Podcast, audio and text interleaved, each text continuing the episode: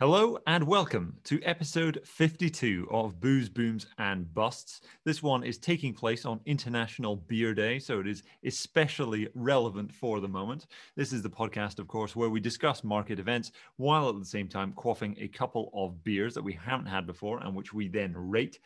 I am Boaz Shoshan and I'm joined as ever by Sam Volkering. Sam, how are you getting on this week? Happy International hey, Yeah, happy International Beer Day, man. It's uh cheers to that. What a what a yep. time to be alive. something something to look something to look forward to at the end of the week is a few beers, but then on International Beer Day as well. So I'm I'm, I'm getting right into the swing of it, and, and I've got two beers this week. One's from Manchester, so uh, local here in the UK, uh, and the other one is a Mexican lager. Man. All right. So I'm I'm spanning the globe this week. All right. Yeah. It's a. Uh... Yeah. Meanwhile, I, in fitting fashion, I'm having only beers that have only been made within like 10 miles of where I'm living. So this is uh, it's a nice uh, nice crossover here. Um, which one are you on at the moment? Which one are you started with? Uh, yeah, right. So the first one I've got is a premium chestnut ale. Uh, right. Now it's uh, there's so there's so much going on on this label. Uh, it's J JW Lees and Co Brewers. Uh, and this is the John Lees Founders Premium Chestnut Ale. Uh, as I say, from the JW Lees Brew Co. in Manchester. Greengate Brewery, Middleton Junction, Manchester. I don't, there's so much going on. It's like an old school label, kind of like it was something from the 1800s. Um, and a premium chestnut ale I've never had before that I can recall. Maybe I have, I just didn't know it. But um, yeah, it's it's what it is. So I'm, I'm, I'm, not sure what to expect or what to experience here, but uh, it looks, uh, yeah, 4.5% ABV. So it's not too, not too punchy, but yeah, away we go. All right. Yeah, it's a good way to start. Uh, this week, uh, I am having only uh, beers from Cheddar Ales, which are, of course, our partner with Booze, Booms, and Busts. We have partnered with them before with Quantitative Ease and with Blockhead, uh, and I have paid them a visit. It is an incredible tap room that they have here in Cheddar. I highly recommend for anybody who is either traveling through or nearby or uh, or even as I did. I mean, the main reason I actually went down to Cheddar in the first place was to go and check out, uh, go and actually meet the team at Cheddar Ales in person. Uh, and they're you know great team and it's a really really good tap room. Uh, of course i am biased because we've done so much business together but uh, considering the amount of beer i've drunk the amount of uh, bars i've been to uh, the, it is a really really uh, a lovely tap room experience. Great atmosphere. They do live music there as well which is great and uh, and of course the beer is very good. And they actually gave me uh, for free a couple of their small batch brew beers when I was there the other week. This one was a re-release of a, uh, successful one they'd had called uh, Bigger Bully. So they originally did uh, an IPA called Bitter Bully, which was a I believe is a, a pun on an old TV show uh, which I uh, sadly I have not I, I have not watched. I think it was slightly before my time, but they call it Bitter Bully, and then they made an even stronger one called Bigger Bully. So this is a small batch brew uh, by Cheddar Ales called Bigger Bully. It's West Coast IPA, seven point four percent, and Ooh. it is very crisp, uh, very crisp indeed. So for uh, you know, it's been sunny here today. It's also been rainy here today. It's going going all over the place. But this is uh, perfect for for this atmosphere because it's still it's really very humid down here. I've noticed. Yeah, it's humid up here too. It's it's, it's stuffy. Stuffy is the mm-hmm. word I always use. It's just that awkward kind of weird kind of cool but hot kind of heat. But yeah, it's like you you go outside and think, you know, actually I might get a bit cold wearing just yeah. like a t-shirt, and then by the time you come back, you're just soaked in sweat just from walking around. It's very very peculiar.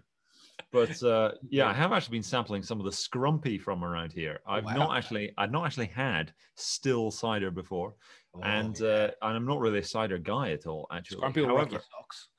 Mm, yeah, I mean they've got they've got some uh, some decent stuff here. I love how it's like sold in in milk cartons. Yeah, uh, really, really, recently made, and uh, you can just stroll around drinking scrumpy out of a milk carton. It's very old school. Yeah, exactly. It's, it's got it's, it's hobo chic, Sam. It's hobo chic. Um, and it, you know, it's uh, yeah. Actually, I actually really like Scrumpy. So I, am normally someone who hates cider, but uh, the Scrumpy is very fine indeed. So have been sampling a fair bit of that recently. Yeah, I remember. Oh man, I've had some nights on on that before, just with some friends. Um, and uh, yeah, it can be powerful stuff when you when you get into this scrumpy. But uh, we shouldn't we shouldn't be talking cider on International Beer Day. It's it it's true. It's true. Blasphemous. blasphemous, really. Yep. I was going to say the um just on getting sort of segueing into what we were talking about just before we uh, started recording, which we'll get onto I'm sure shortly. But uh, the the guys at Cheddar Ales, if if you're listening into this week's episode, uh, maybe think about doing a, a limited run, limited edition batch where uh, with every every can comes a, a, a special one of a kind minted NFT, perhaps uh, to to draw the attention of, of some of the NFT crowd. You never know; you might be onto you know a pioneer of of beer NFTs. Yeah, it's a good idea. I think that I think somebody, considering the amount of hype there is for NFTs right now, any any NFT that can actually prove that it does something physically in the real world uh, is probably gonna it's probably gonna get a fair bit of attention. I would imagine it would be an interesting idea. Did see how Damien Hirst tried to uh, cash in on that, where yeah. he created like what was it? Th- it was more. It was thousands of uh, of NFTs, and it was just a load of dots on a page, and it just been randomized. He probably didn't even look at all, all of them. I mean, there were just too many. Yeah, yeah, he probably he probably didn't, but they were all issued as uh, as as NFTs just because people like that kind of thing. Um, I have to say, NFT hype is pretty nuts. I mean, I, I purchased for the first time my first NFT this week. So officially, the top is in. It is only going to go down. down from here. it's crashed. The bell has been rung. I actually bought an NFT. You know, I've been skeptical about NFTs on previous uh, previous episodes, Booze Booms Busts. I do, you know, I I am and as I said, as I've said previously, the actual mechanism that is uh, sort of taking place here, the reason everyone's got so excited about it, does have a huge amount of potential. I mean, this is this is effectively digital property rights have been created yeah. for the first time, which exactly. is a really really big deal. But of course, you know, whenever there is a great new market innovation, markets get very very excited about it. Uh, very, very quickly, maybe a little too excited about it. This has happened all the way through history with canals, bicycles, railway lines, the internet, and uh, uh, this is no different. So I think this is very much we are we are seeing a lot of uh, overblown hype for for what this is, or at least the the applications that we're seeing it in aren't. Uh, you know, this is not the final form of NFTs by any measure. However, that said, you know, I just thought, you know, this would be this would be interesting. I made a bit of cash on um, uh, on a NFT token called the Sandbox, uh, which is a little, uh, well, it's not little actually, it's quite big now. There's a video mm. game called Sandbox where they effectively cloned Minecraft, though they wouldn't say that in their own words. Minecraft being the very, very, uh, very. It's like a Minecraft Decentraland hybrid. Yeah. So Minecraft was, of course, for anyone listening, the uh, video game that was created uh, by uh, what was it, Mojang, way back yeah. in early 2010s. Became hugely successful because it allowed anyone to create whatever they wanted in this open world. And uh, effectively, what the sandbox is is just taking that and then made it uh, with NFTs built in, so uh, players can sell what they create. Uh, you know, to other people for a decentralized cryptocurrency called Sand, where holders can actually decide in the governance of the token. So, whereas for other uh, video game currencies like WoW Gold, for example, World of Warcraft Gold, which are you know, uh, which are you know, they're, they're so deep and liquid that they're they're actually better than um, you know shitty fiat currencies like the Bolivar. I mean, there are Venezuelans who literally do nothing but play WoW Gold, uh, World of Warcraft every day in order to earn WoW Gold because wow, WoW Gold is a stronger currency. Um, and but you know that it, with WoW Gold, uh, it's Activision Blizzard who decide what happens with the WoW Gold supply. And there have been times like, where they, uh, like is it V Bucks that's on Fortnite as well? Yes, yeah, yeah, yeah. Um, and there'll be times when the, the people who control these currencies, when the economy, the in-game economy gets out of hand, they actually mm. will devalue. So uh, contrasting that with Sandbox, Sandbox, uh, the people who you can stake the token and you can influence governance decisions if mm-hmm. you do stake the token. So it's a, it's a new idea. Anyway, uh, I, I was just playing the, this was my way of speculating on the NFT hype and, uh, and it paid off. So it pretty much doubled in a few weeks. So I thought I'd just, I'll take my initial stake and then I'll dump it and dump it into something else in the NFT world. and, uh, yeah, I've I've since acquired my first NFT. But Sam, you are much more you've been much more optimistic on NFTs in previous episodes, oh, yeah. and uh, we're now seeing I think the floor price floor price sorry for CryptoPunks is about one hundred forty thousand yeah, dollars for any CryptoPunk. Oh, uh, pretty nuts. It's it's wild. I mean, I've I I I I've got crypto kitties from um back when crypto. I remember kitties, you raving about yeah. those back in 2017. You know, and, and so I've I've, minted, I've I've literally got like I mean I, I, should check my account, but I think I've got like a half dozen crypto kitties on on on one of my Ethereum wallets. I'm not exactly sure which one. Um, that, I mean that was that was fun. To be fair, it was fun. I, I bought a couple, I bred a couple myself, and created some new ones, some minted new ones from that. That was a good bit of fun. Um, had some had some land in Decentraland as well, which was which was a bit of fun as well, and had had, had built my own little um, like a little play area to go and hang out on uh, in Decentraland. I actually still own a mime NFT character uh, that you can use to play in Sandbox as well. So I've still got that. Um, it's literally just like you know a mime, right. but it's, it's NFT character.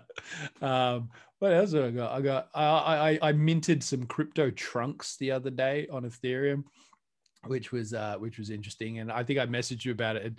what it what it did is it tell it tells you how how many kilograms of carbon uh, of CO two that you've created by the transactions that you've had from your Ethereum wallet. Oh, it actually tells you that. Oh, yeah, it actually tells you. So what you do is you connect your wallet to the site, and then what it does is it based on your transaction history and the amount of gas that you've spent over time, it tells you effectively how many kilograms worth of CO2 you've contributed because of the mining required to process all the gas transactions and that. So I connected two of my Ethereum wallets to it. One of them was like 7,300 kilograms of, of CO2 uh, that I'd admitted, and it said it was like 375 years or something to to offset that. And the other one was even worse. The other one was like over nine 9,000 kilograms of CO2 based on the amount of gas that I'd spent, which oh, which I mean, does the... one of does one of two things. It it tells me how how many how many transactions I've made on Ethereum, which is utterly obscene, and especially because the bulk of those came over many years. Um, and if I add up the amount of Ethereum that I've wasted on transaction fees, I think I'd probably cry. So I'm just not even going to try and add it up anymore.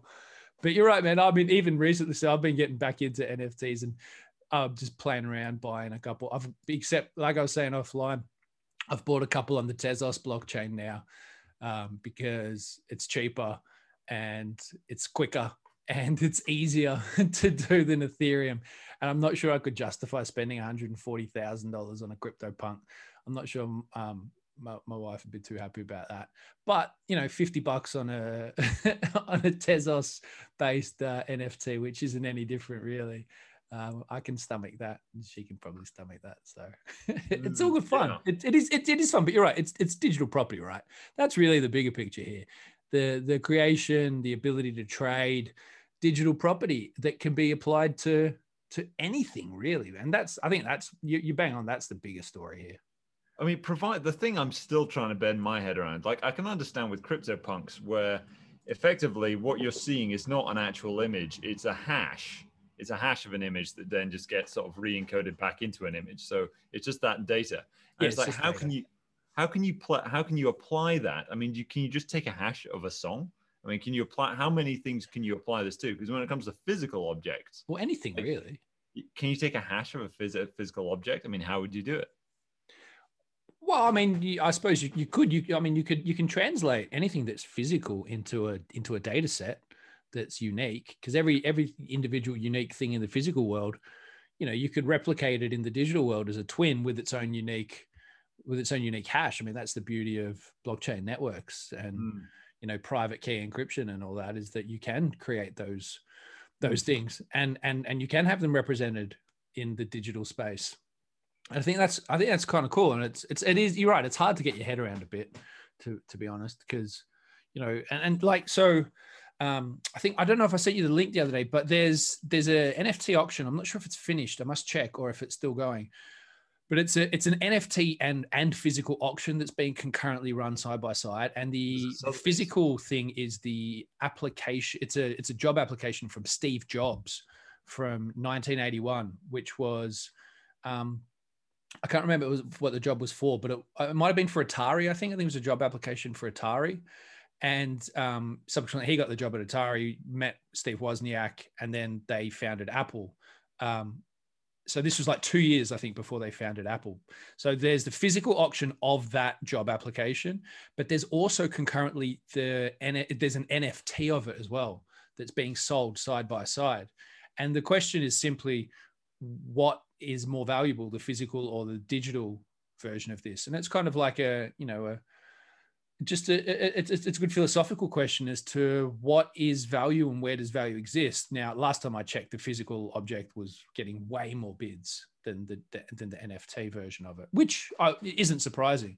But I think it was like I think the NFT was still we're still talking tens of thousands of dollars, whereas the physical was up into the hundred hundreds of thousands. I think by this stage, um, but effectively, you know, the, the NFT, while you can't necessarily hold it in your hands, is as original as the actual uh, physical object that's that's that's up for sale as well. Really, I mean, well, the thing for me, the question for me is is whether or not NFTs can actually do anything in the real world, or whether or not they have to remain uh, digital property rights for IP, you know, intellectual property in cyberspace, and whether or not that's where they really belong, mm. because. Mm for any for say for example that NFT of Steve Jobs's uh, you know his his job application, how accurately can so effectively that must have just been a scan of some sort, just a really accurate scan of a piece of paper, yeah. and if you wanted to, what if somebody well it's a physical piece of paper, so somebody else can scan that piece of paper and make an NFT of it. Mm. So how accurate must that first one be? So if we wanted to make uh, to be very very cliched, as everyone does, uh, it's all in uh, you know, journalism on NFTs is always the most cliche. So it's got to be the Mona Lisa, right? Yeah. We're always talking about the Mona Lisa. yeah, so how accurate must the, the the scanning of the Mona Lisa be to make sure that it it accurately captures the reality of that image, the gravity of that image, because it can't just be a shitty photo it's got to be yeah. 10 out of 10 out of 10 out of 10. And it needs to capture everything about it. And yeah. whether or not that can really be done is what I is, is kind of what I question with that because a scan of a piece of paper is a lot different from a piece of paper ultimately. Mm-hmm. Um, and I just wonder if uh, you know if if multiple people can own the piece of paper, then multiple people, people can mint an NFT NFT of a real item because it's not like you're minting an NFT of a copy of it. You yeah. are minting one off the real one. And yeah. I wonder whether or not that that can really work.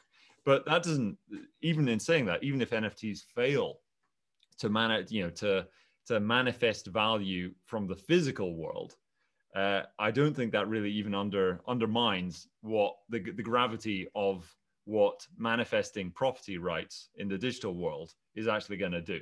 Uh, mm. Because you know, I think the lesson of the last 20 years has been that everyone underestimates the internet until it's too late. So uh, the value of digital property, uh, you know, the world is only becoming more and more online. Yeah. I mean, it's digital I, property is going to be huge. I think there's an, I mean, there's there's an, obviously an element of subjective nature to it, but I hmm. think it, with something like that, you're right. The the scan of the original document itself to replicate it as an NFT would have to be, you know, you want it to be super high resolution kind of thing, right? Yeah. As, as, like as if you were you could hold it up to your eye, the detail that you would get uh, from that but I think what you what, what you find is that where it's where it's a, a copy of the original itself, and you can you can create the NFT based off that, then that NFT itself will always be the copy of the original, not the copy of the copy kind of thing. And so, like anything, there's a, a subjective element to it, but and I, I think we've said this before is like you know there like the, there's the Mona Lisa, then there's you know uh, uh, maybe a copy. Let's say da, uh, da, Vinci did a copy of the Mona Lisa. Um, yeah. You know, it wouldn't be worth as much as the Mona Lisa, but it'd still be worth a bit. And then there's the the the poster that you buy in the gift shop at the Louvre, yeah. which you know is twenty bucks, right? Yeah, yeah. But, no, but my my my question is: Imagine if so. Say for this uh, Steve Jobs thing, right? Imagine I'm I'm uh, you know I'm Mister. I'm Mr. Uh, you know, nouveau riche Chinese billionaire, and I buy both of them, right? So I yeah. got I got the original and I got the NFT, uh, and then I take the original, make a new NFT out of it. Yeah. So it might, so it doesn't need to be uh, an NFT of a clone. It can be an NFT of the original again, just another yeah, one. Which is which is fair, which is a fair point. And then then all of a sudden you're talking about um, demand and supply and scarcity of assets, right? So yeah. you know if he printed 10 of them, he'd only be diminishing the value of the one that he already had anyway. Yeah, yeah. But what if, it, what if he didn't tell anybody? And he was like, but I mean, it's all on a public blockchain. So obviously, you know, people are going to see it. see Well, that's the other thing. The transparency of a blockchain is that he could do that, but everyone would know. Yeah, yeah. So it's But- not but like it's not like you know you, value to it because it would still be a hash of an incredible piece of art. yeah, but but then imagine if imagine if the original document gets gets destroyed in a in a house fire or a, Yeah. or a museum fire, and then it doesn't exist at all anymore, and then the Mm. only the only version of it left alive, apart from maybe photos that people have taken of it, like the the actual copy of the original, which is an NFT, and then all of a sudden you're like, well, what's what's the value of it then? Because there is no original anymore. Okay, oh, and then now let's take it a step further. So, Mr. Mr. Uh, Nouveau Riche Chinese billionaire uh, takes, you know, buys the original Steve Jobs one. He makes an NFT of it, and he buys the NFT of it as well. So he's he's cloned the NFT himself, uh, and then uh, you know he offends the Chinese Communist Party, and uh, they burn down it, burn down his house. So you, you, the original is destroyed, and then just to screw him over, they send both NFTs to an invalid Ethereum address. So they're burned, lost they're done. forever.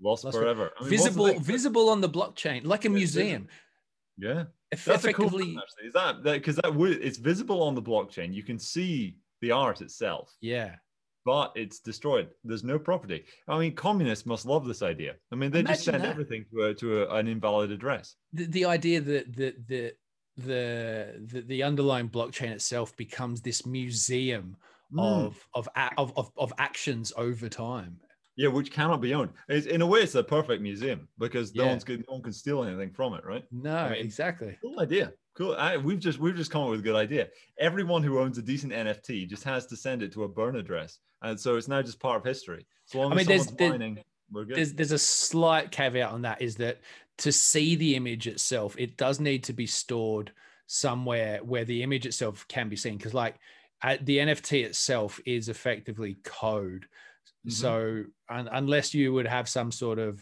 um, uh, a graphical interface that could interpret that code into a, a, physical item uh, a, a visual item which not necess- i don't think that necessarily is the case is that most of them still draw from uh, a, a, a, server or the interplanetary file Yeah. system, the IP uh, FS. So I think as long as it's stored on the IPFS, uh, then you'd be okay, basically Right, to yeah. eternity. So sorry, I, I so far I've been thinking in the same terms of the way crypto punks are minted, where it's a hash, it's a hash of the algorithm. So it, it it can be generated automatically based on the data in that. Yeah. um, yeah. yeah. When you, when it's drawing on a, on a on a file on a server, that to me, when it's like a file on a server, man, then it becomes it becomes way less special because it's Yeah. still held by a centralized body somewhere. All you all you own is the key to a safe that's uh, managed by somebody else. Yeah, effectively. I mean, it's like lending. It's like when people buy art and lend them out to museums. I mean, you you've you've bought something that you, you kind of control, but don't really also control as well. Mm. Um, yeah. yeah. I mean, it's like you say, it's an interesting space. The, the idea though of, of of taking, you know, like crypto punks. Um, the, the the thing is, I remember when crypto punks first came out, and I was just like. is these pixelated faces that, that are worth, you know, six tenths of fuck all eth? And it's like, yeah, i'm like, no one's gonna want those. That was a bit stupid, wasn't it? I mean, you can't like you couldn't. No one. No, you couldn't have known. You could no one not. realistically foresaw what was going to happen there. No, Uh, definitely not. All the people who, bu- there are guys out there. Somebody figured out. There's somebody with an address. I think it's got 14 CryptoPunks in it. No, the no, address it's, hasn't 100 and, it's 141 CryptoPunks. What? There's a guy, and the the is this Hasn't same touched one? it for four years. Yeah, that's the one. Yeah, I didn't it's know a it was over hundred. 100. It's 141. This guy's a billionaire and doesn't know it. I was thinking That's- about that. So I was running the numbers on it and I was figuring out if you did have access to a wallet that you'd forgotten about, and then you realized that you had 141 CryptoPunks on it, which you could effectively saturate and flood the market with. Yeah, uh, you could wreck the market with that. you could many, you yeah. could quite very well wreck the market. Or could you? Could you though? Because the auction system, as I see it in OpenSea, it's not like you can just market sell this stuff. Yeah, you can. You can set it. You can set a fixed price. Oh right, right. Oh yes, and you could put the fixed price really low. Yeah, yeah. Like you Yeah, could, yeah. you could, I could see, you know, if I had 141 crypto punks, I could set a fixed price for all of them at, you know, an eight, one eth if I wanted to. But I think there's so much. I don't even think that many because remember, you're not. If you're selling them at such a low price, you're not. You're not. Uh, you're not decreasing the demand Yeah. that much. yeah. I don't think because so many people have got so much money to Yeah. spend. I don't think "Oh, you'd there's one crash the market. I'll get I it. think you could. I think you could. You could pull it back though. So you would, if you're right, if you set it at one, you'd just have greater demand, and they'd just get eaten up alive. But I mean, there you- was you that. know- There was that. There was that. Um, I was earlier this week. There was that dude who transferred one for a cent, and Yeah. you were saying he was just. eh, This was just uh, either sending to a mate or. It seemed um, like it. Yeah. It seemed like it because it just was. It was too abnormal. It was a private transaction. It was never listed on OpenSea. Um, it was it was recorded as as just as I say as a private transaction off chain. So I'm not off chain off off um, OpenSea's site. So I don't know. It seemed a bit seemed a bit weird. I, I think it was probably more made out of it than it actually was. Yeah, it, it was just a peculiarity, you know. I Yeah. mean, do you think, uh, you know, let's let's let the imagination run wild here. Can so, imagine somebody comes up with a quantum computer and does some kind of uh, 51% attack on Ethereum, and in their version of the network, which they fork off, they send all the crypto punks and every NFT to a burn address. How about that? Imagine that. Or imagine you've just got so you've got CryptoPunks and you just you're so disgustingly rich that you're just like I'm forever going to you know put this out of the hands of everyone. And like you say, just send it to to a wallet where maybe you do have the private key and then you you, you burn the private key, you get rid of it, you know, you you just leave it there for in for eternity to never be moved, never be transferred, uh, never be sold, never be bought. It is just it just is. But the thing is, people could still look at them, uh, as Yeah. you were saying, because with CryptoPunks, it- you don't even need the file to be there. It's just a uh, it's just a hash of an algorithm that's that's out there on the blockchain. So uh, you'd be everyone would be able to look at see what they look like, but uh, they would never be able to own one. Which uh, yeah, we call this guy. He's called the quantum communist, right? There's this chap who is out there, and he's he is against the internet. He's against private property in the internet. So he wants to be against private property in the real world, but his his real strength is is on the internet. And he he goes on a vendetta against NFTs, and he just sends every single one that he can to a burn address on the Ethereum blockchain, so everyone can look at it. It's a grand ethereal museum, but nobody nobody can actually appreciate it. I mean, yeah, I mean this would be this would be a great plot for a movie. the, great the great NFT heist or something like that. Yeah, or yeah, the great, the great. What would it be? It'd be something about punks. They'd make some. There'd be some joke about punks. It'd be. um Oh, I don't know.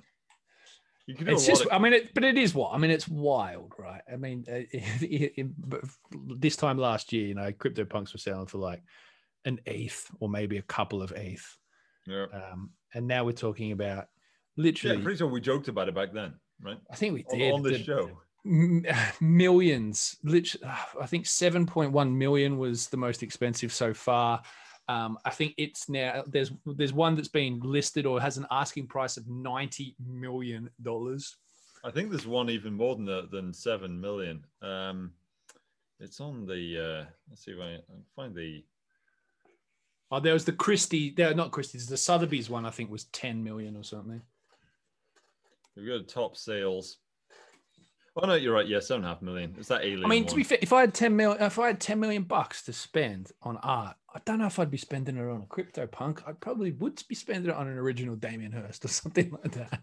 Yeah, yeah. Well, not Damien Hirst, mate. Don't da- not Damien Hirst. Or maybe uh, not Damien Hirst, but like Yeah, yeah, yeah. But you guess you guess I'm a real in, in a, real. a, war, a Warhol or something. I um I because it's funny how we were talking about this because well I mean I did kind of bring it up myself when it comes to sending sending uh sending an artifact to a burn address so nobody can actually an invalid Ethereum address so nobody can access it again. But um you know I was thinking you know that a lot of a lot of modern art I I I view and this is very much my personal views which I'm sure are not the same as many of the people who would listen to this or uh, or maybe they are but uh, personally i'm i think a lot of modern art having gone to quite a few modern art museums i am very uh, I really don't like it very much. And I was thinking, if I were if I were a billionaire, I'd probably buy a lot of it discreetly and then destroy it all uh, and not tell anybody about it. And that would just be my my way of blowing the cash. Yeah. You know, just that'd be the catharsis. You just put it all into a dumpster and then set it on fire. But See, I'm, uh, I'm kind of the opposite. I, I, I, I quite like some of the modern art. I, I don't mind the sort of the pop art and and and stuff like that. Like, um, well, pop art is quite old. I mean, that's not that like. well, uh, the sort of the, modern the modern takes on it with with um, uh, there's some really great Japanese um, artists and uh, who's who's the other one that I was I was I can't remember. I was at, I was at when last time I was in Amsterdam. I went there was a gallery there that had Banksy stuff and I think it had KAWS sculptures um, and some of the older sort of street art stuff from like um, uh, what's his name? Uh, uh, is it Haring? I think Keith Keith Haring, um, New York street, New York sub, uh, subway street artist. All right. Um, which again, it's not necessarily modern. Well, it is a bit modern, but I don't know. I kind of I, I tend to like newer stuff, but Yeah, I just like it. To, I like to look. I like it to look at. I, the thing I struggle with is like I can see the beauty in things like you know Gogh and Rembrandt and Matisse and all those sorts. You know the great some of the greats. Um, I can see this the you know the skill in it, but I don't enjoy looking at it as much. If you know what I mean. That's fair enough. It's fair enough. Everyone, uh, each to their own. I think for me, um, I, I think. Well, I mean, you're speaking about some of the sort of the greats of uh, earlier, like you're talking about stuff from the '80s, uh, when it comes to street art, which was its own thing. Hmm. Um, and I think that's fair enough. I think I've just been to too many modern art museums where they're like you're just referring to a guy who was who was sort of a titan of his time Yeah. if you look to everyone who wasn't as cool as he was at the time, you'd probably like it just looks True. like trash. I mean, True. I've been to too many modern art exhibitions, I think. So if you go to um, what's the name of that chap who was married to uh, the uh, the the um, kitchen presenter on TV? What's her name?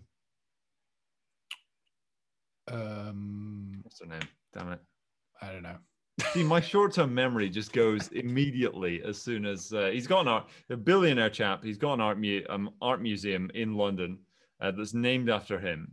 And what is his name? I need to find his name. Anyway, you know, Oh, what, I- the I'm- Saatchi Gallery. yes, that's it, Saatchi. So if you go to the Saatchi Gallery, I mean, there's not much in there that I would spare if I were a billionaire, right? Yeah, So it's very, very I see what you mean. Yeah, it's so self-indulgent and it is so at the same time just bashing everything that uh, I you know I just I just want to get rid of it. like a Well, fucking that's just- banana, like a banana hammered to a wall. or got you know someone got close to that, close to that, Sam. Um, dear. but anyway, I need to get my second beer. What which one Yeah. are you on? Uh, so I've shifted onto uh, the mariachi, which, uh, as, as earlier, is a Mexican lager with a 4.7% ABV. Now, I've, I've shot myself in the foot early on, saying I'm straddling parts, you know, both sides of the world. When reality, it's called the mariachi. It's a Mexican lager, but it's brewed by two tribes, brewing company in London. Oh dear. So look, it's you know by name it's a uh, foreign beer, but by creation it is uh, domestic. Uh, but a 4.7% ABV. Uh, Mexican lager yeast and Columbus hops create a dry beer with undertones of resiny citrus. Um, so uh, yeah, I've gone from an ale to a lager, um, and I must say, I did so far the uh, the Mexican lager is is is doing favors for me. I'm, I'm quite enjoying it. It's very crisp. Uh, like I says, that's got a bit of a uh, tarty citrus uh, flavor to it, which I quite like in a lager. Um, yeah, so far, so very good. All right. How would you rate that one? The Mexican lager.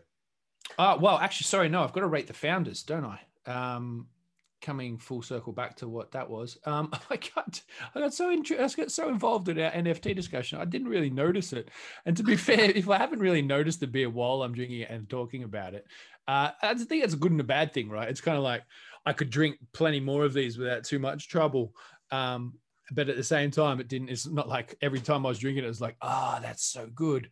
Um, so I think I'd give it a, I think I'd just give it a B minus uh, for Okay. being very easy to drink, and, and it was nice, but but somewhat forgetful at the same time. No, no, I think that's good. It's like, you know, beer in some way. Sometimes beer can be a means to an end, and if it stimulates conversation, then I think that's uh, I think that's a that's high praise. It certainly served its purpose. Indeed. Um, on that bigger bully I had by Cheddar Ales, first time I've had it, small batch brew, very nice indeed. Uh, of course, you know there is some bias involved as we are partnered with. Cheddar However, I mean, I certainly triple B, mate, triple B. Yeah, I mean, we can't really we can't really rate uh, our our own our own stuff, you know, from our from our kindred spirits over at Cheddar. However, this was very nice indeed. If you do get a chance to have some, it's a small batch one, so they don't always do it. Very refreshing. Doesn't taste seven point four percent, that's for sure. And uh, yeah, very refreshing for a humid day like this. Uh, even if it's cloudy outside, but you know, still kind of humid. It's uh, that'd be a good one. I would give this one, though. Of course, you know, the, you do this one with an asterisk, Sam. Uh, when when we're recording this, I, I would give this one a B. Um, I'm now on to another of uh, from Cheddar Ales. I've managed to you know search out a very old, you know, a classic blockhead. 6.25% deep amber ale. I remember the, the the only time that we did one of these podcasts in person, Sam, was when we were having these. Uh, very nice indeed. But I Oh, have we managed were, to get an we? old one. That's right. Yeah, we were at the office, weren't we? Yeah, we were, we were, and very relevant today with us talking about uh, NFTs. Though I mean, Bitcoin's not really the the NFT one, but uh, wait, uh, Well, are there any it's not. NFTs on the blockchain on the Bitcoin blockchain? Um, not that I'm aware of. There are NFTs on some of the side chains that uh, are merge mined with Bitcoin. like Rootstock? Yeah, yep, yep. I know. I know. Sovryn minted some NFTs, uh, and they're they're on Rootstock, which, as say, is merge mined with Bitcoin. Uh, so you know when you know, and and I would I would think that there will be more actually because. So I remember a f- couple of weeks ago or whenever when Jack Dorsey was saying that they're launching a specific DeFi focused company. Um, what was it? What they call it? What do they call it? TBA or something like that. Yeah, Um, it's not. No, it's TBA, like to be announced. Yeah, but I don't know if it's to be announced or if it's actually called TBA. You think it's actually got like as a, as a I- joke? Yeah, yeah. I genuinely think it may be called TBA. no, no. Imagine though. Imagine. What does it stand for? To the. Blockchain Association. No, just to be announced. it's just fucking with people. Yeah, N slash A. We're called N slash A. What does it mean? It not applicable, mate. It's just not applicable. Who knows? Who knows? Uh, anyway. The so their focus is DeFi uh, on Bitcoin, and I mean, you, you you get the feeling that Dorsey doesn't do things in half measures, right?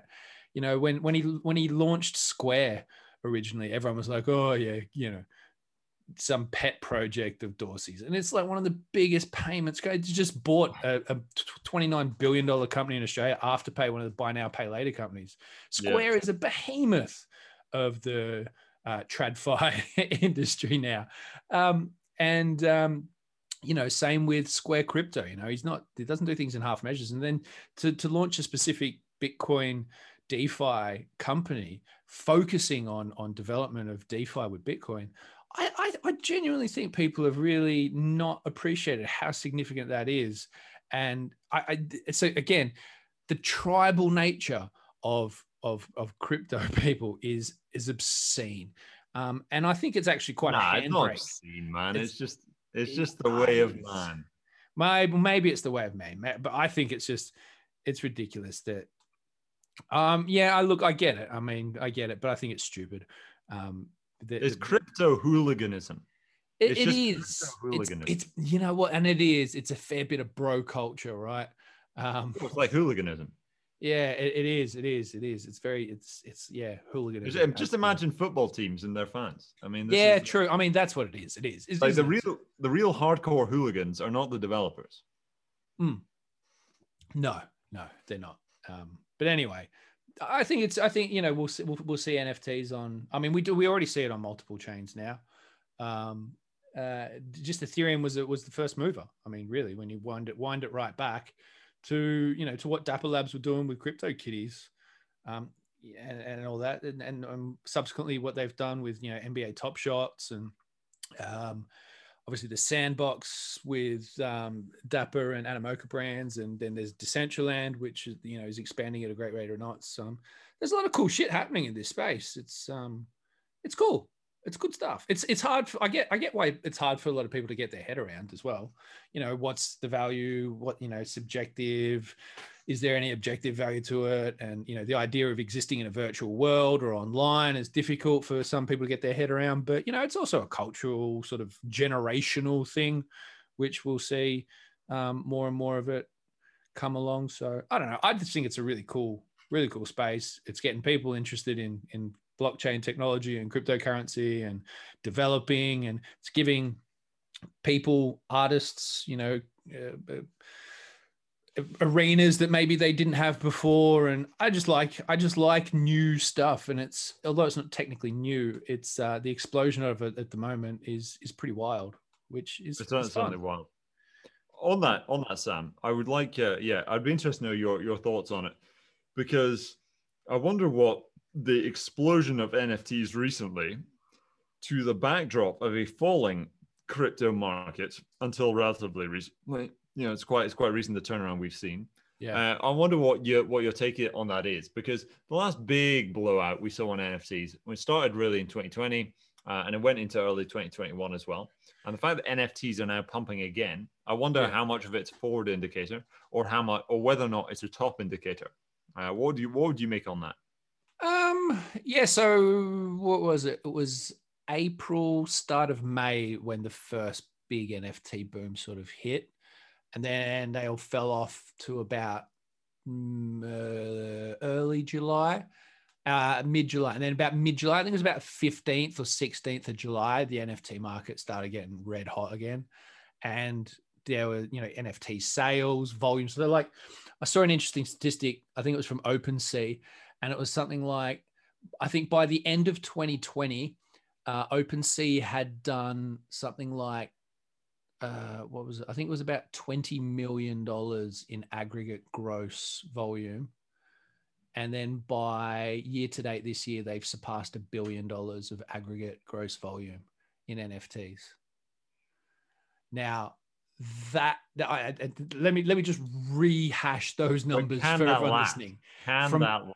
From 20 million gross aggregate volume to over a billion in about six months.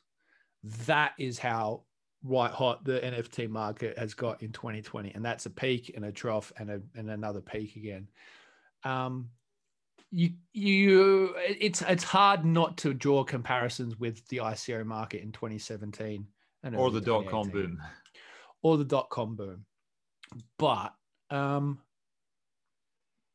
but but then again, we did see it with NFTs in 2017, right? It, it, it's just that comparably, it, it, it was fractional compared to what we're seeing now, and and maybe it's, may I don't know, maybe it's just a byproduct of you know maybe it's. I don't know. I, I want to. I just want to. I want to say it's maybe it's inflation. maybe it's why. Maybe it's why Manchester City's paid hundred million dollars for Jack Grealish. Uh, I mean, I don't know. It's it's the volumes are, are, are, again obscene. But then in the scheme of things, a billion billion dollars through OpenSea, you know, maybe more than that. It's you know a drop in the ocean compared to the broader art market or collectibles markets. Um, you know, it's, well, it's really just skimming the surface so far. Still, I think. It is. It is. It's true. But whether or not they are the same market, I mean, I guess a lot of our conversation is is whether or not the physical art market market is the same as some like digital market. But then yeah. you've got likes of Sotheby's thinks that it is. And Sotheby's knows an awful lot about selling art of any variety. So they've clearly made their decision there. I'm sure they're very informed with it. I do wonder, you know, here, here, we'll, we'll add some cynical spin to this. How much? Give it to me straight, Sam. How much of this is just money laundering? I, I, I, I would have to think a lot of it. I would have to think a lot of it.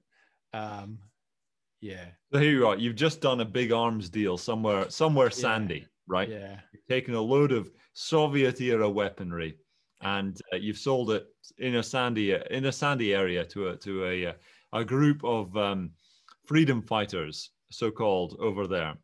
Uh, you've you've ended up with a load of cash of some variety.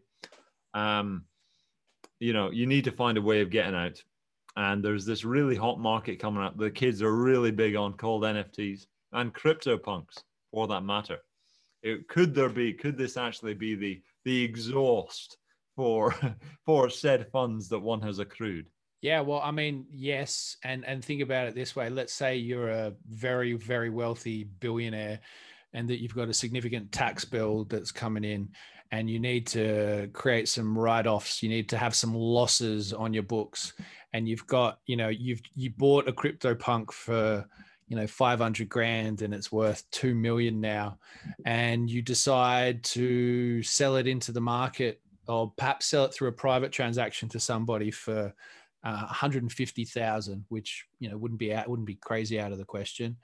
Um, uh, you know, and you you're effectively recording a loss of a you know at least a couple of hundred thousand dollars really on the original purchase, uh, under the provision that whoever you just sold it to, you'll probably buy it back from them at some point in the near future for the same amount, uh, thereby registering a pretty significant tax loss.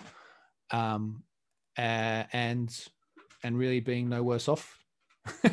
yeah. I, I have no I have no doubt that that is certainly part of it. Yeah. Yeah, you have to take the good with the bad, as always, when it comes to uh, new innovation like this. Um, you know, we have we haven't just been dwelling. I mean, this will be our sort of our biggest NFT podcast that I, I think we've done, Sam. This has been been the it's most been all NFT, about NFTs yeah, Triple B episode. So we'll probably stick with it for uh, for this episode. This will be the the NFT episode. Um, like thinking about it, I was uh, like one of the things I got quite interested in NFTs, and one of the things why I, I was uh, why I you know as everyone does, they've always got the the uh, the regret of not participating earlier, right? You've got the fear of missing out is always driven by the the regret of not participating earlier, right? Yeah. And uh, I was there's a there's a trading card game. It, it, one of the things that is absolutely like ridiculous to me is when when you're talking about uh, you know things that are still in development that have gone live and have gone commercial already when they've not even been released. Yeah. It's something we see more and more and more of. You used to get it like video games are probably an easy example. Uh, you know, games used to be released after that they have been they'd been tested for bugs and after that they had been vetted very well by the game testers and now then the, then there was the idea of well we're going to release an alpha of the game or well actually yeah. the, it began as we're going to release the beta version of the game yeah. after the alpha after it's a bit had a few more of the kinks ironed out and uh, but then it became to we're going to just release the alpha of the game and there are games that have been released in alpha that are still in alpha and have been so for you know years now. Years, They've never yeah. left alpha, so it's still full of bugs. And they're you know people, but they're still taking money from people who want to play it earlier, etc., etc. Uh, and so with NFTs, uh, there was a very interesting idea of making a trading card game, a digital trading card game. That uh, is based around NFTs. So you buy NFT versions of the cards. You can get physical versions with an which include their own NFT of the card, and uh, it's called Parallel or and it's about uh, you know the the idea of the game is humanity has reached a reached an area where in the future where they've messed around with antimatter trying to trying to get more energy so the world's run out of energy and they've tried to find some desperate way out. And using antimatter has blown humanity around and there are now people in different parts of the universe and it, humanity is now evolving in five different ways. And so you have five different decks and you can play against each other with uh, using the sort of extreme versions of humanity that are exhibited by each faction etc now all of the cards haven't been released yet. The rules of the game have not been released yet. Oh, and wow. yet there are versions of the it's card. not even any rules no no no how the game is actually played Oh, the only thing to my knowledge that has been released is you need 40 cards in a deck right you have to just stick with your faction. But you know how each how you attack your opponent is not clear, right? Ah. It, not being this has not been made clear at all. Uh, and yet you have uh, you know cards from this from this game. Some people are listing them for like two hundred fifty thousand dollars. Wow. Um, though I am told they've done a very interesting thing with NFTs, uh, which is thanks to the the, the ingenuity of smart contracts, you can buy a masterpiece version of a card. So this is where you own uh, sort of this version of a card which has the art and looks very very cool. Uh, and you can't actually play this card, but it's masterpiece. So the idea is it's a piece of art, but you will earn a one percent royalty on any of the Ethereum sales of the cards that it's based off. You'll earn one of all of that. So you'll earn rent effectively by owning this one masterpiece version of it, which is very clever. Uh, but you know, there is you know they've they've only done one pack release and already the you know everything went completely mental. The next one's going to be in October. I, uh, to my shame, you know, I was aware of Parallel. I did not participate in their um, their release of the packs where you, mm. you, know, you buy four cards for 0.1 ETH, yeah. and now you're going to be, it's, you know, it's hard to find uh, a lot of cards with uh, which are going for less than one ETH. There, there, are a few, but good luck getting four cards for one ETH. you know, there's all all there's all that fear of missing out, and then there's the uh, I I've not bought any parallels. See, but... my my question with that is, if this is going to be a game, and there are cards that are selling for an you know an, an ETH's worth about two thousand seven hundred. Yeah, how how is anyone going to have enough money to play the game, right? Well, why would you play the game? The game becomes redundant. It's not a game anymore. It just yeah. it's like it's like Perfect. if you had if you had a Pokemon one of those really rare exclusive Pokemon cards that's worth like 30, 40 grand or whatever. As if you'd play that and potentially lose it in a game against yeah, somebody. So well, therefore, if the all the cards in the entire game are worth so much money each, you'd never play it. Well, okay. The thing, the their caveat to this, because of course the people who've been develop it are like worried about about that to some degree. Yeah. They've said when the game is actually released, so you will be able to effectively plug in your NFTs. So you'll be able to, you know, have your NFTs yourself and not need to give them to another platform. You'll be able to do it through the Ethereum network they have said that you will be uh, it will be possible to play the game with at no cost to yourself. So there will be cards released that are effectively like zero, but you can you'll be able to own the ones that you really like. Uh, so that when the actual game is released, they've said you'll be able to play the game without, uh, you know, there will be effect- effectively uh, free cards or much cheaper cards going down the line. But this is a massive problem Mm. um, for for it. They, but they've created some. It's very cool artwork. It's a very cool idea that they've got. Yeah, I've I've, I've seen the cards, and they are really they look just delightful. As some some of the detail on on them is um is just phenomenal. They they they look wonderful, um and I uh yeah and and I I kind of I kind of get why there's there's popularity around it, but yeah, I just I just think as a game. The, the unfortunate part about the way in which it's done like this is that I think you're right. I mean, they could, you like you say, they could issue, you know, if you if you hold these cards, they could issue you a zero ETH value of that card or something to play the actual game, and you know, you have like a separate wallet account for your if you're playing cards, but then you know the ones that are worth a lot of money or whatever, you know, you know, you can still hold. You could sell to somebody else, and they effectively then get the rights to the zero you know dollar version or something. I don't know, but it just seems like what they're doing is selling artwork to fund the game. yeah, yeah, effectively, effectively. I, I can easily imagine where you know you'd be playing the game, for example, and you would know whether or not your opponent was playing with cards they owned or cards they didn't. So it's yeah. kind of just like a, a, status flex. So it's like you know I own this card, I actually own this card, I, and I and I can play it. Um, and all of these other cards are you know marked in a different color or something yeah. and that means that they haven't bought the cards but um, i think it's a cool idea for an actual card game which is based on nfts so imagine if you can actually play with other people over the internet but without needing to engage uh, without needing to use someone else's server space ultimately yeah. is is a very cool idea because that's how pretty much all the other games uh, work I'm I'm a massive sucker for um, well not massive sucker, but there was one uh, uh, trading card game called Gwent, which was uh, if you've heard the The Witcher, they made a Netflix series of it. Yeah, the video games for The Witcher, and the third game they finally released uh, inside the game is a mini game where you can uh, play Gwent, which is uh, you know just a collecting card game, but it's inside the game, and it was so successful inside the game. There's so many people spending you know when they're meant to be playing the full campaign and understanding the story. Instead, all they're doing was trying to collect all of the all the Gwent cards in the game and uh, you know uh, and beat all of the the hardest people at playing Gwent. They then spun this out to create its own mini game called Gwent, which was a very good game.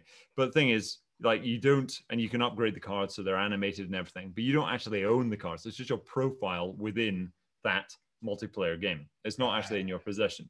Right. Whereas NFT of a card would be would be quite cool. I wonder, you know, um, with Magic the Gathering being the yeah. uh, the old school, extremely expensive card game to play. I remember when I was very young, we had some old copy of the Guinness World Records that was from the 90s.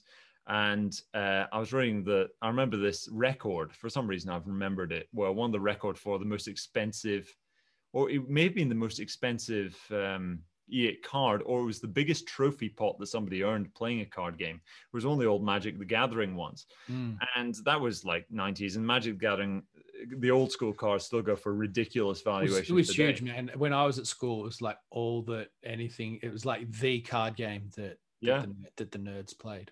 Um, Mm. and it still is. It Yeah, still and is. it's, it's probably made made them all ridiculously wealthy from owning the original cards. Big time. If uh, people have held- on to them, then you can get really minted with it. But Do you know what, what's um? I was just saying, what's interesting about the sometimes some of the way that we're discussing um, how these how NFTs sort of uh, work and how they can be used and how they can be sold and and things like that is I I keep coming back to the idea that if you're a company and you're looking to raise funds, a lot of this, you know, a lot of these these developments and projects sound like Kickstarter projects or yeah, crowdfunding projects crowdfunding. um, that you could you know you could issue NFTs instead of you know as as your reward for for for crowdfunding you know the the company to get you know a game or a product or something off the ground. Um i mean i'm i'm sure that you you would you, you could get it to slide under the same rules and regulations as crowdfunding companies and things like that. If you start going beyond that and issuing nfts as like um, almost like well, really issuing NFTs as stock in the company, which I still think is a really big area that no one's really talking about. Is that if you're a company and you're looking to go to the capital markets, you don't want to list on a public market, you want to do something innovative, you could effectively issue, uh, a you know, NFTs in the company. Um, as, Well, as that's just like doing an ICO. It's just an ICO. Which is which is effectively an ICO. But the difference is that with NFTs, you could have, you know, you could mint 10 FT, NFTs that have, you know, certain reward benefits for within the company as well. Or, you know, a hundred that are at like level two or something like that. So almost, you know, like Brewdog has its levels of um, you know, the more shares you own, you're at different levels of rewards and things like that. You could effectively bundle that up into an NFT and have that represented by by those as well. I just Yeah. The the the scope, like you said earlier, you know, we're talking about digital property.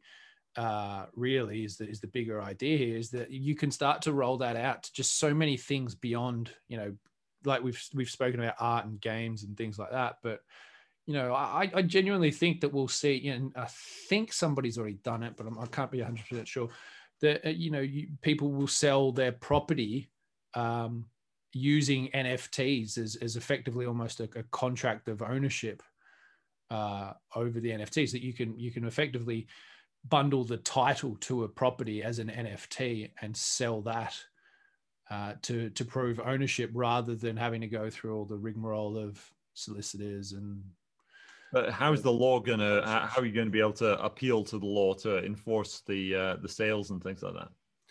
Uh, well, again, you'd have to be you'd have to be able to be personally identifiable with a particular wallet that you've transferred it to, and and, and so forth. But if you can prove ownership of the wallet or have your identity linked to a specific wallet, you could prove transfer of ownership um, pretty easily. Yeah, I think. Um, well, you know how we we were discussing Magic the Gathering earlier. Uh, the owner of Magic the Gathering have said that they are now interested in making NFTs. Yeah, And previously, I I was thinking, you know, just a couple of weeks ago, I was thinking, you know, as soon as they do this, the you know the value of those NFTs is going to absolutely explode, and that may well still be the case if they manage to get it to market on time. But at this rate, considering the amount of craziness we've seen in the NFT market just over the past couple of weeks, I'm starting to think that when Magic the Gathering arrives to start minting their new ones, that will be the top of the market. I mean, that is going to be, you know, when the old school, it would be, it would be so fitting considering the uh, the tragedy of Mount Gox, which was originally a, a Magic the Gathering trading hub, uh, which became a Bitcoin trading hub, which then, uh, of course, collapsed in massive. Uh, in in grievous style, it would be ironic, I think, if Magic the Gathering itself turned up to start selling NFTs, and that was what took down That the entire NFT market. oh dear, that was the beginning of the end. Oh dear. They're definitely going to do it. They're definitely going to do it. But Sam, Yeah. uh, we have been we have been reeling on for some time now. Uh, Yeah. do you have any uh, any closing remarks? Oh, you got to we got to rate our last beer. Sadly, I cannot rate our last beer. Uh, my my last beer, Blockhead. Uh, a great, uh, you know, a great vintage. This two five percent to celebrate the six point two five block reward. Uh, it was a winner, and it still is a winner. If you can get your hands on some, uh, you know, you, it'll be really hard to these days. But if you can, do your best because it is a winner. But Sam, what are you drinking? Uh, so the Mariachi Mexican lager from Two Tribes, uh, very very good, very good lager. I uh, I was quite impressed with that. It's um, I'm gonna give that a B plus. Oh, very good. This has been we've had some decent ratings here today. It's all B's, triple B. Good, good B's. beers. Good beers on International Beer Day. Yeah. If it's not if it's not Magic the Gathering, it's going to be us minting triple B NFTs that sinks the market. You know what? We should we should we should mint uh, we should mint a, a triple B Booze Booms and Bust NFT or a couple of NFTs, dolly yeah. something up and uh, and give them away. Yeah, that'd be a good idea. I'll yeah. uh, yeah, that would be that'd be quite cool. We could get some. Yeah, it'd be interesting to see what we could actually do with actually what the what the NFT looks like and whatnot. That'd be that'd be fun. Yeah, we might uh, solicit our audience for uh, some designs, perhaps, to because uh, I'm I'm shit at it at designing stuff. um, so we might uh, go to our audience if you're interested in designing a Booze Booms and Bust uh, NFT for us, helping us to mint that as a giveaway. Uh, then yeah, reach out to us on Twitter and let us know. Yeah, I was thinking of uh, we may be making some some merch at some point in the near future. So we do need to make sure our logo and everything is, is spruced up and adequate. Um, but yeah, it'd be uh, it'd be good to have some. Anyone want to help us with a logo as well? Come on down. Uh, do you know what? As a reward, I actually do still have some quantitative ease and some blockhead uh, beers in my right. office. So uh, happy to to arrange some sort of barter agreement in beers for anybody willing to help uh, with some of these things. There we have it. The world's greatest currency is in fluid yeah. ounces of. But crypto beer is the new currency. That's what we're talking about. That's what we're talking about. Well, thank you very much to all who have tuned in today to our 52nd episode. It has been uh, quite a ride so far, and I look forward to all of our future episodes. It shall be uh, it'll be quite a voyage, I'm sure. We are in season two now, and uh, no, it's it's good to be back. Very good indeed. I hope you have enjoyed listening to this one. Feel free to give us a follow on Twitter, and we shall be back next time. I hope you're having a good weekend. Hope you enjoy it with a few beers, and we'll see you then.